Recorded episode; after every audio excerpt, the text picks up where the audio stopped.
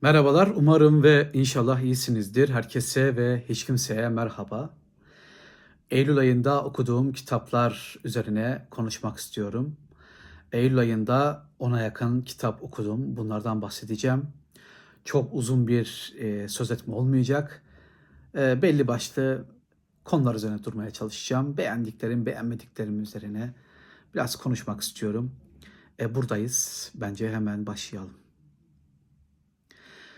Ve aslında ayın belki de en önemli, en ciddiye alınması gereken kitabıyla başlayayım. Thomas More'un Ütopyası'nı okudum. E, Thomas More'un hayatı hakkında çok fazla bilgim yoktu. E, İş Bankası'nın çevresinde özellikle Mina Urgan'ın e, Ütopya'nın sonuna yazdığı bölüm çok bilgilendirici, çok önemli bir bölümdü. Ben şöyle bir karar aldım. Biraz Thomas More ve Ütopya hakkında e, konuşacağım. Bununla ilgili bir video yapmayı düşünüyorum. Belki bir, belki iki video, belki üç video bilmiyorum. Ama önce Thomas More'dan bahsedeceğim. Çok ilginç bir karaktermiş. E, dediğim gibi çok iyi tanımıyordum. Ama Ütopya, e, önceden bir kitap alışveriş videosunda dediğim gibi, yani Ütopyaların en ütopyası, Ütopyaların ütopyası hakikaten e, ciddiye alınması gereken bir kitap. Çok önemli bir kitap. Dediğim gibi bununla ilgili konuşmaya karar verdim. İnşallah o videoları çektiğimde daha çok bilgi vermiş olurum. Ama zaten bu kitap çok önemli bir kitap ve çok okunası bir kitap. Salman Rushdie'nin Utanç adlı kitabını okudum. Ee, Pakistan'ı anlatıyor özellikle. Ee, gece yarısı çocuklarında Hindistan'ı anlatan Salman Rushdie, Hint bölgesini anlatan Salman Rushdie, sonradan Hindistan'a ayrılan Pakistan'ı da anlatıyor. Ve e, ben kitap hakkında fikrimi söyleyeyim. Çok orijinal şeyler var içinde. Ama kitap beni çok mu sardı, çok mu beğendim diye sorarsanız hayır böyle bir şey yok. Özellikle gece yarısı çocukların üzerine pek de gitmedi diyebilirim. Üçüncü olarak e, bu ay Savaş Sanatı kitabını okudum. Uzun zaman önce bir bakmıştım. Çok da ilgimi çekmemişti. Yine çok ilgimi çekmedi. Ancak kitabın 2500 yıllık bir kitap olması ve e, ister istemez e, klasik bir metin kabul edilmesi dolayısıyla bir daha okumak mecburiyetini hissettim kendimi. Bu mecburiyet tamamen içten gelen bir mecburiyet, dıştan gelen bir mecburiyet değil. Kimse bana aman bu kitabı oku falan da demedi. Ee, ama bir okuyucu yorumu gördüm. Yorumda diyor ki ben bu kitabı savaşla alakalı zannetmiştim. Meğerse kişisel gelişim kitabıymış çok şaşırdım diyor. Arkadaşımız ne yazık ki e, yani kitapları sanırım gözleriyle, kulaklarıyla ve zihniyle okumak yerine başka e, şekilde okuyor ki evet bu kitap savaşla ilgili. Tabii ki insan ilişkilerini anlatıyor. Her savaşta bir insan ilişkisidir veya e, insan olamayanların ilişkisidir veya bunun gibi bir şeydir. Savaş sanatı okumasam da olurdu kitaplardan biri ama 2500 yıl önce bir insan ne yazmış diye sorduğunuzda okunabilecek bir kitap. Aman efendim dünyanın en büyük CEO'ları, dünyanın en büyük şirket yöneticileri bu kitap okuyor, bu kitapta ilham alıyor falan. Alsınlar ilhamlarını. Ben bir şey alamadım. Onu söyleyeyim. Dördüncü olarak Dorian Gray'in portresini söyleyeceğim. Dorian Gray'in portresini söylemem, e, söylüyorum ama e, bu da yine kanalda konuşmak istediğim kitaplardan biri. Ben e, e, şeyi okudum, can yayınlarının çevirisini okudum. Sonra sansür, sansürsüz metnine baktım. E, ve Dorian Gray'in portresi çok özel bir kitap. Çok değerli bir kitap. Üzerine çok şey konuşulabilecek bir kitap. Ama zaten bir öneri istiyorsanız Dorian Gray'in portresi çok önemli bir öneridir. Hem felsefi anlamda hem edebi anlamda e, doyurucu bir kitaptır. Mühim bir eserdir. Başına gelenlerle hikayesiyle Oscar Wilde'ın hikayesi, kitabın hikayesi, e, kitabın kurgusu, anlatımı, anlattıkları, anlatamadıklarıyla çok iyi bir kitaptır Dorian Gray'in portresi ve ayın da en iyi kitaplarından biri olarak karşımızda. Ve kanalda üzerine özel bir video yaptığım e, Isaac Singer'in yazdığı bir Aşkenaz Yahudisinin yazdığı özellikle kendi coğrafyasını Polonya civarındaki Yahudileri, Rusya Polonya Yahudilerini anlattığı, onların hayatını anlattığı Son İblis adlı kitap gerçekten iyi bir kitaptı. Bu kitabı hakikaten beğendim. e, değerli bir kitap olduğunu düşünüyorum. Dediğim gibi üzerine bir video yaptım. Ama e, o e, pratik zeka, o derin e, Tevrat bilgisi her şey iç içe geçince harikulade bir eser halini almış. Ayın kitaplarından biri Ayn Rand'ın yazdığı Hayatın Kaynağı adlı kitap. Şimdi Hayatın Kaynağı üzerine epey gürültü kopartılan kitaplardan. Ben kitabın ortaya koyduğum mesajın çok önemli olduğu kanaatindeyim ama bu önceden de söylenmiş bir şeydi.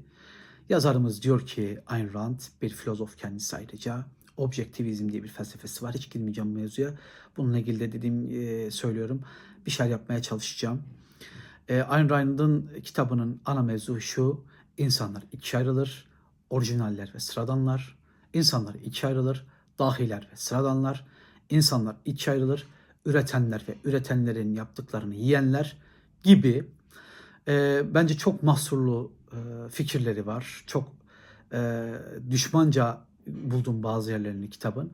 Ama genel olarak bu kitaptaki odak oda alınan mevzu dahilerin toplum tarafından çok sevilmeyişi, onların anlaşılmayışı mevzu bence doğru.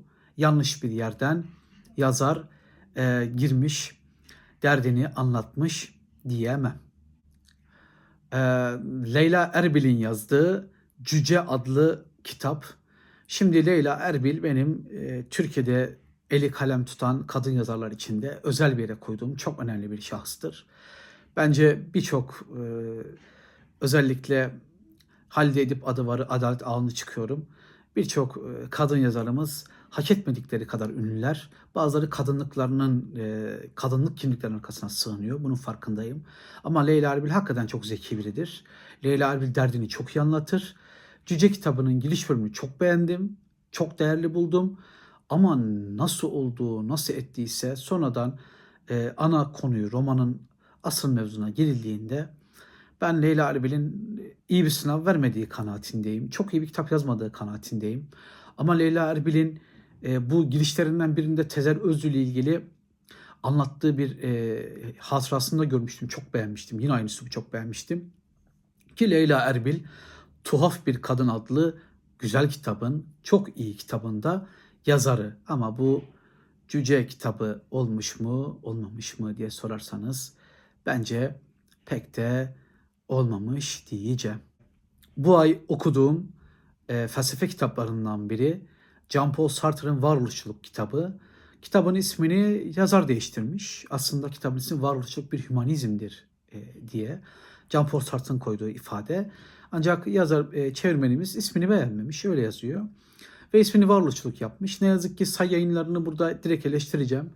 E, Jean-Paul Sartre'ın konferans metnidir bu.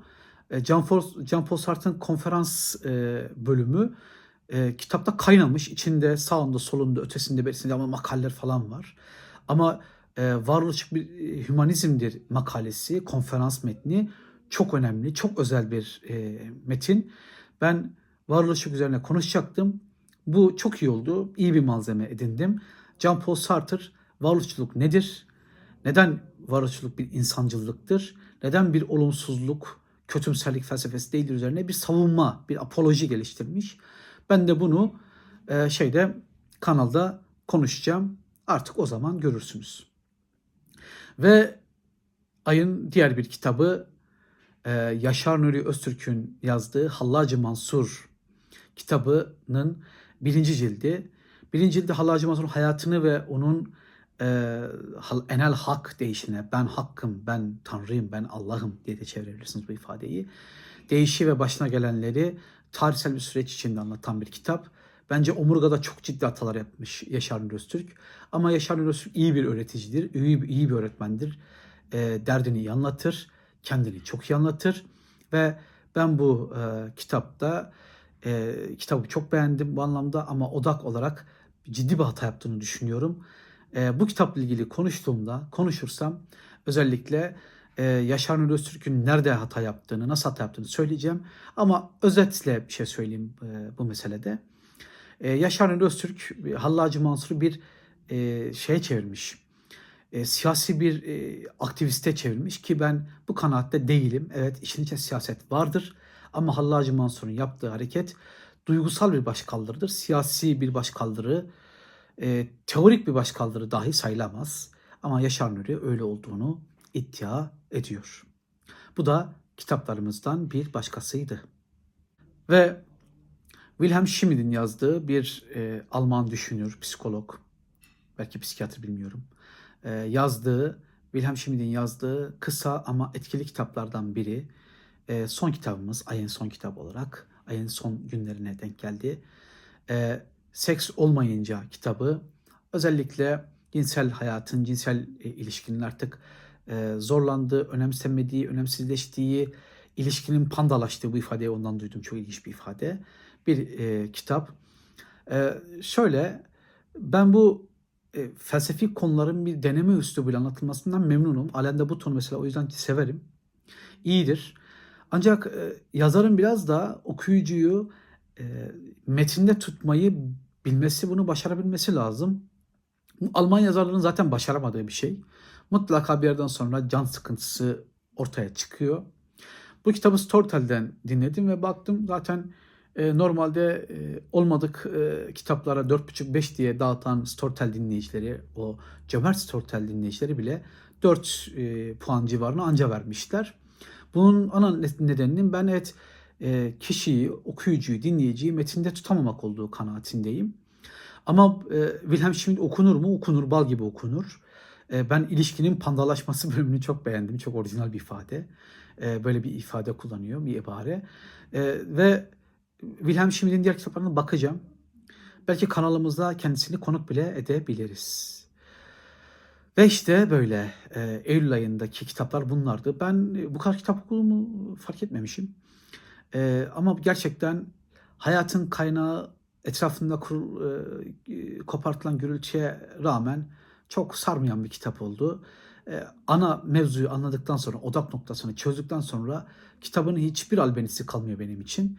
Sevenler çok seviyor ama e, bakıyorum bazı insanlar hakikaten e, kitabın e, etrafında kopartılan gürültüye karşın e, çok da şey vermediğini söylemiş. E, kitabın fanları var, kitabın partizanları var, kitabın meczupları var, her şeyi var. Ama e, aynı duygu bende yaratmadı. Ben e, Ayn Rand'ın kompleksli bir insan olduğu kanaatindeyim. Zaten bunun üzerine konuşursam bunu da söyleyeceğim. Ayn Rand e, Rusya'da komünist sistemde yaşadıklarının acısını Amerikan kapitalizmi içinde bir yerde çıkarmaya çalışmış. Bu kompleks anlıyorum. Bu önemli bir şeydir ve zaten bu insanı yazar da yapar, filozof da yapar, düşünür de yapar. Kompleksler değersiz değildir. İşte kompleksi bir yere aktarabilmeyi başarmak lazım. Ve ama ayın kitabı, kitapları, Son İblis kitabı çok iyi bir kitaptı. Isaac Singer'in kitabı. Ayın diğer bir kitabı Dorian Gray'in portresi. Ee, gerçekten iyiydi. Çok şey veriyor. Hatta ben bir ara Dorian Gray'in portresiyle Ayn Rand'ın kitabını yan yana düşündüm. E, Dorian Gray'in portresi o kadar geniş, o kadar zengin bir kitap ki.